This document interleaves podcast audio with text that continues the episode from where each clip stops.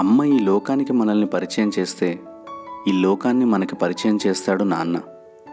గెలిచినప్పుడు మన చుట్టూ ఎవరున్నా లేకపోయినా ఓడినప్పుడు మాత్రం మనల్ని ఓదార్చి మళ్ళీ మనలో ఉత్సాహం నింపడానికి నాన్న మన పక్కన ఎప్పుడూ ఉంటాడు.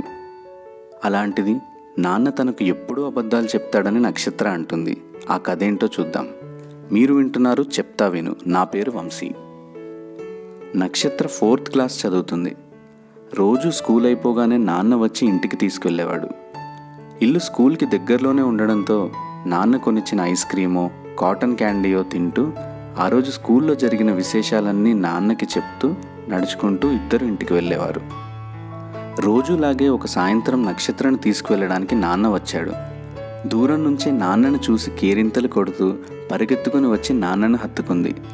ఆ రోజు జరిగిన ఎస్సే రైటింగ్ కాంపిటీషన్లో తనకు వచ్చిన మెడల్ని నాన్న మెడలో వేసి తన ఎస్సే పేపర్ని ఇచ్చింది.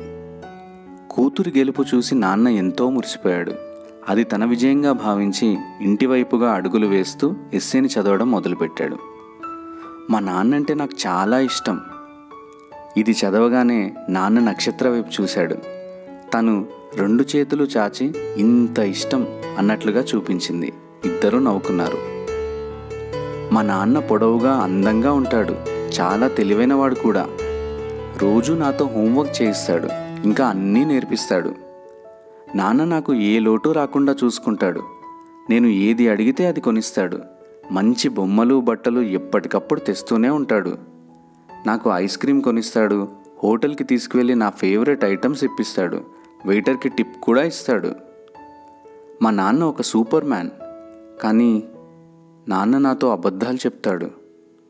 ఇది చదవగానే నాన్న అడుగుల్లో వేగం నెమ్మదించింది. తలదించుకుని ముందు ఉన్న నక్షత్రను చూసి మళ్ళీ చదవడం మొదలుపెట్టాడు.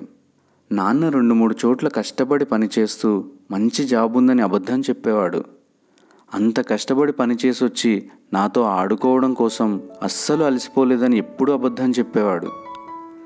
ఖర్చు పెట్టుకున్నది మొత్తం నేనే తినాలని, తనకి ఆకలి లేదని అబద్ధం చెప్పేవాడు. మన దగ్గర అన్నీ ఉన్నాయని అబద్ధం చెప్పేవాడు. నాన్న అసలు తన సంతోషం గురించే అబద్ధం చెప్పేవాడు. కానీ మా నాన్నే నా hero, I love my daddy అని రాసింది.